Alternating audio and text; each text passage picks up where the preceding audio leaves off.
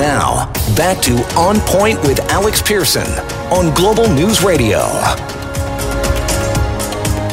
All right, so uh, many of you, of course, would know and remember that yesterday the Amber Alert. It sounded and went off, and all sorts of confusion was created. Well, this was an alert designed as a life or death alert to be sent out if a child is in imminent danger. So, child is abducted, Amber Alert is issued, and generally in stranger abduction. So this was uh, following a case about a little girl in in the United States, Amber, who went missing, and that's why the whole Amber Alert program came out. But then the government started toying with it, and the CRTC made it mandatory that you get this shrieking alarm sound of an Amber Alert, and we won't play it because I don't. Um, I don't want to get into the habit of playing this because it is a very serious, serious tool.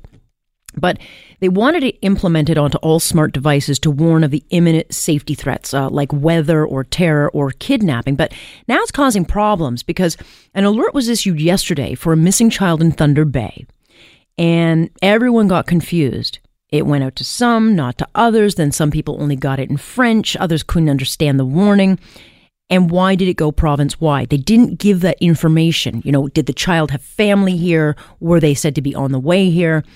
So a lot of people were like, why am I even hearing about this? And should we be issuing Amber Alerts if it's all encompassing? That's what I have a problem with. If a child goes missing and is in imminent danger, should that then be the same alert as tornadoes, weather? I don't know. The point is, they haven't got their crap together yet.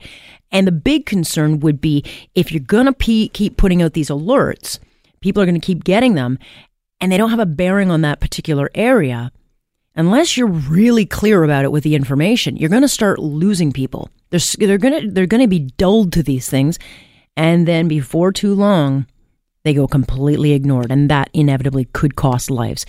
Let's bring in Matthew Overton, who is a security expert and a consultant and who knows an awful lot about the technology and how way, the, way, the way that they are building this. He joins me now. Matthew, you know, the one thing about this alert is my concern that if it happens and it's wrong too often, it's going to start annoying people and folks will tune out.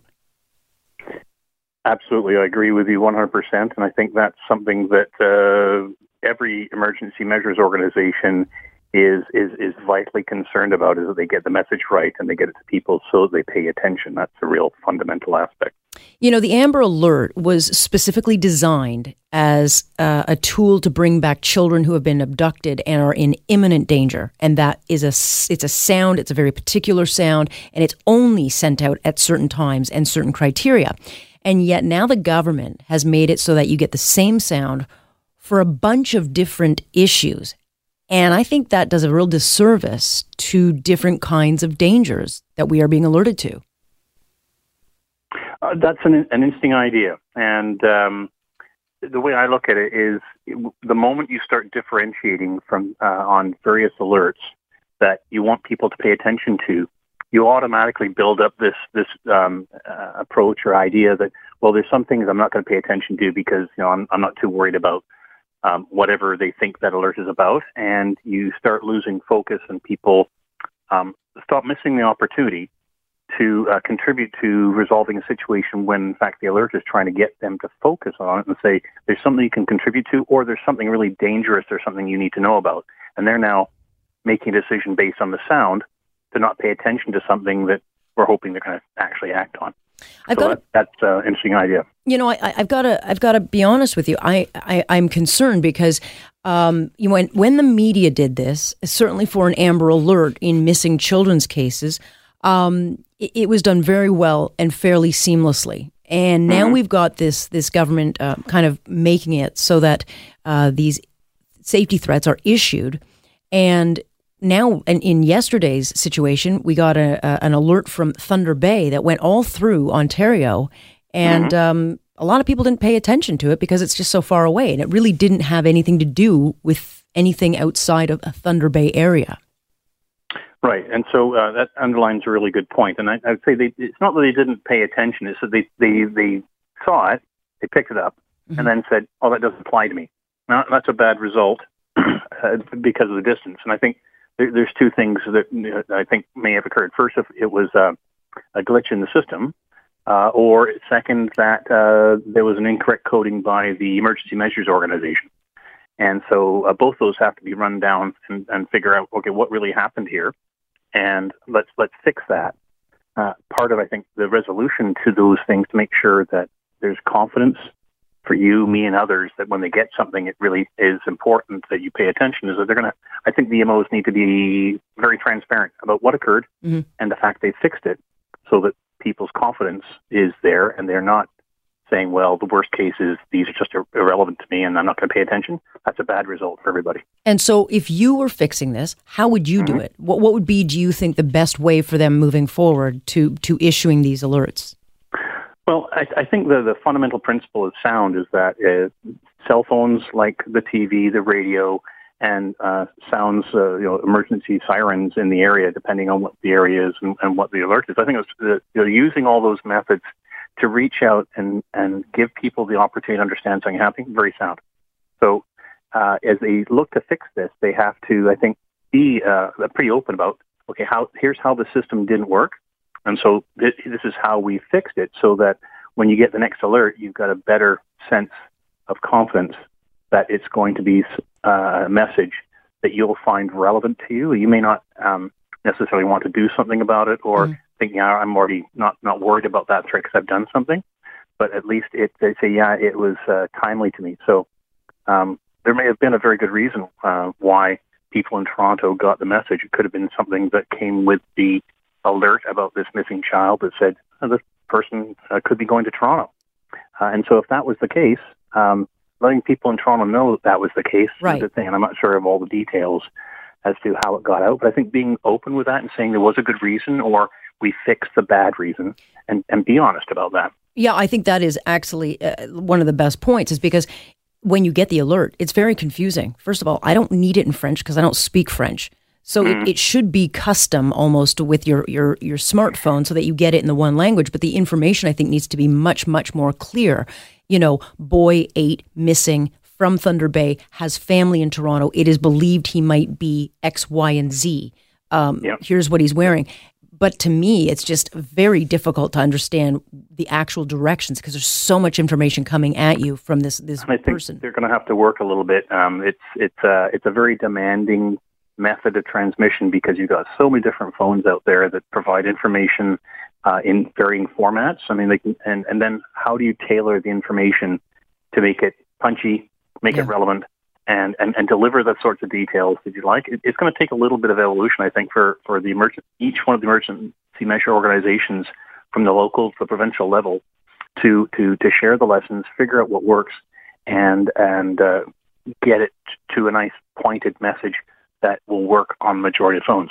The, the language side, yeah. I'm not sure that that's something the service providers potentially might be able to help with because depends on whether or not you've set your phone and, and how that recognizes that you want things in English and French.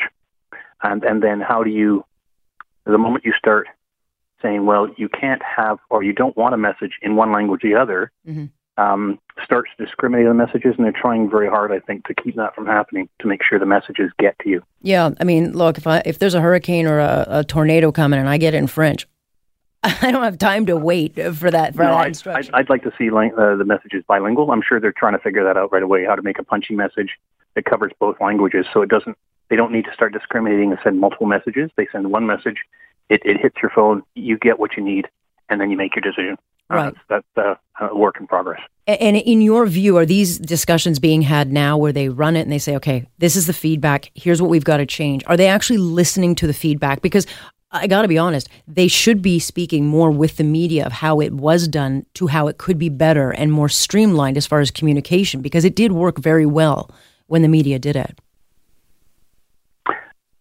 So, um, would, I expect them to be doing that? Uh, a first yeah. off, your question is: do you, do you think they're concerned about it? I would say this is uh, a high operational priority for them in getting that message out uh, to make sure that it, they're hitting it right. Because uh, if anyone is going to be sensitive to the idea that people aren't paying attention, it's the emergency measures organizations yeah. because they know the consequences of people thinking they're crying wolf.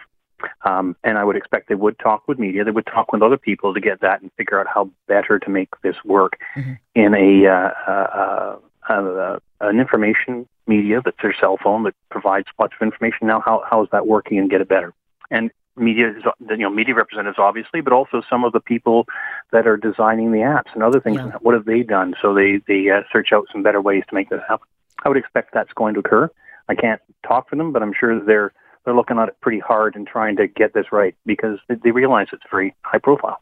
Yeah, and look, with all this technology, certainly they can custom, you know, one sound for amber, one sound for for natural disaster. I mean, to me, their world is their uh, their oyster, and, and, they can pretty much do what they want. They do have to get it right, and I, I worry, uh, Matthew, that if they don't get it right soon, it's going to burn out people of listening.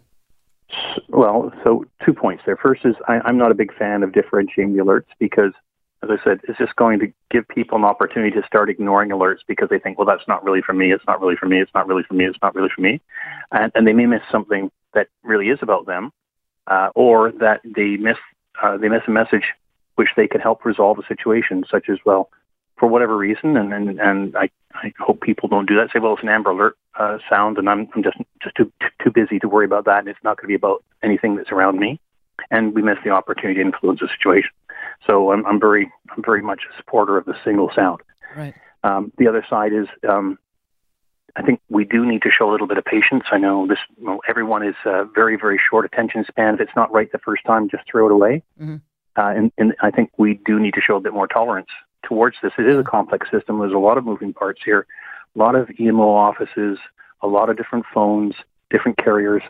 Um, it's it's not as simple as just turning on a light switch. And yeah. I would really like people to show a little bit of tolerance for us to get it right. You know, and give give the people who are trying to make it right an opportunity to do that. Yeah, good advice because it is. I mean, especially with, with children, time matters, and I'd hate for people mm-hmm. to tune out. So I appreciate you uh, joining us on this. Thanks, Matt. All right. Well, thank you very much. You take care. That is Matthew Overton. We'll keep in touch with him because um, chances are they're going to be doing a lot more work before they get this right.